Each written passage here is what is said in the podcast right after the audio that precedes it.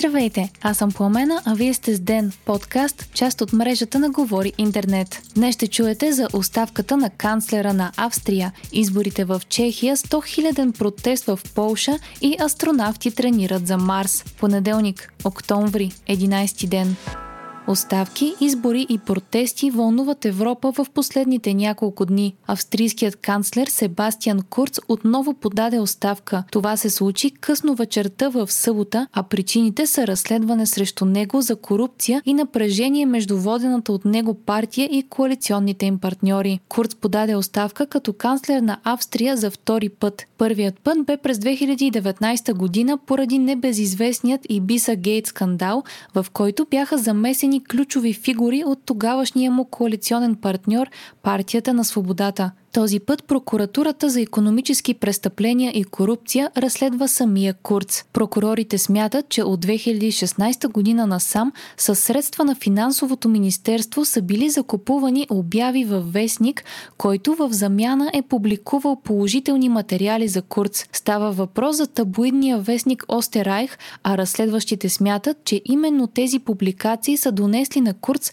канцлерския пост. Западни издания публикуваха и информация информация, че е възможно хора от обкръжението на Курц да са плащали за манипулирани социологически проучвания, пише Дневник. Курц отрича обвиненията, а издателят на вестника заяви, че не е взимал каквито и да е средства от генералния секретар на финансовото министерство, за който прокуратурата смята, че е работил заедно с Курц. Очаква се днес президентът на Австрия официално да обяви и новия канцлер, бившият външен министр на страната Александър Шаленберг. Той бе предложен за поста от Себастиан Курц още през уикенда. Въпреки, че този ход би трябвало да прекрати политическата криза в Австрия, медиите в страната го сравняват с двойната рокада между Владимир Путин и Дмитрий Медведев и успорват доколко ще доведе до промяна и ще задоволи исканията на коалиционните партньори. Себастиан Курц остава лидер на Австрийската народна партия и председател на парламентарната й група, като през август бе преизбран за този пост с над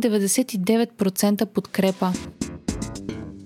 Партията на досегашният премиер на Чехия Андрей Бабиш АНО изгуби парламентарните избори. По данни на Deutsche Welle, дясноцентристката коалиция заедно печели 27,8% от гласовете, а формацията на Бабиш 27,1%. И въпреки, че разликата е малка, вече има заявка от другите опозиционни партии, че са готови на обединение, за да се сформира кабинет. Партията Пирати Кметове получава над 15% 10% и по този начин обединени с заедно взимат 108 от 200 депутатски места. Лидерите на опозиционните коалиции заявиха намеренията си да започнат преговори и изключиха възможността да си сътрудничат с Бабиш. Интересно е също, че за първи път от края на Втората световна война Комунистическата партия остана извън чешкия парламент. Чешката комунистическа партия подкрепяше правителството на мълцинството на Бабиш през последните 4 години. Припомняме, че досегашният чешки премиер бе една от политическите фигури,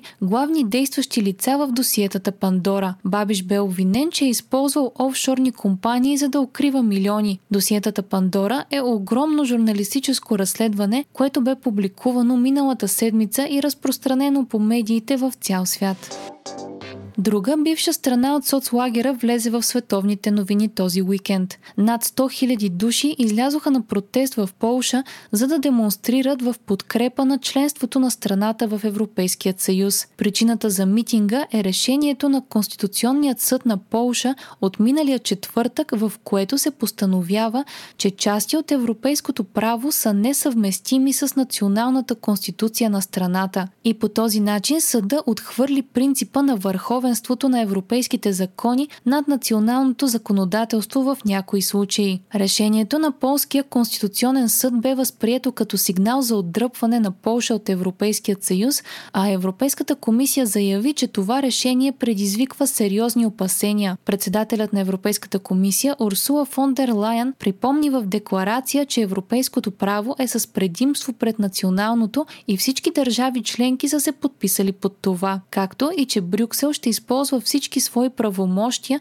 за да защити този принцип. Няколко европейски лидери определиха решението на съда като атака срещу Европейският съюз и се обявиха в подкрепа на евентуални действия на Европейската комисия срещу Полша. Конституционният съд на Полша е бил сезиран от премиера Матеуш Муравецки, като той искал съдиите да се изкажат по въпроса. Това е прецедент в историята на Европейският съюз. Демонстрантите на вчерашният многохиляден протест са скандирали «Оставаме» и са развявали европейски знамена и държали надписи «Брекзит не може да се случи тук» и за европейско бъдеще на Полша. Лидерът на най-голямата полска опозиционна партия и бивш председател на Европейският съвет Доналд Туск призова гражданите на протест в защита на оставането на Полша в Европейският съюз. Още от деня.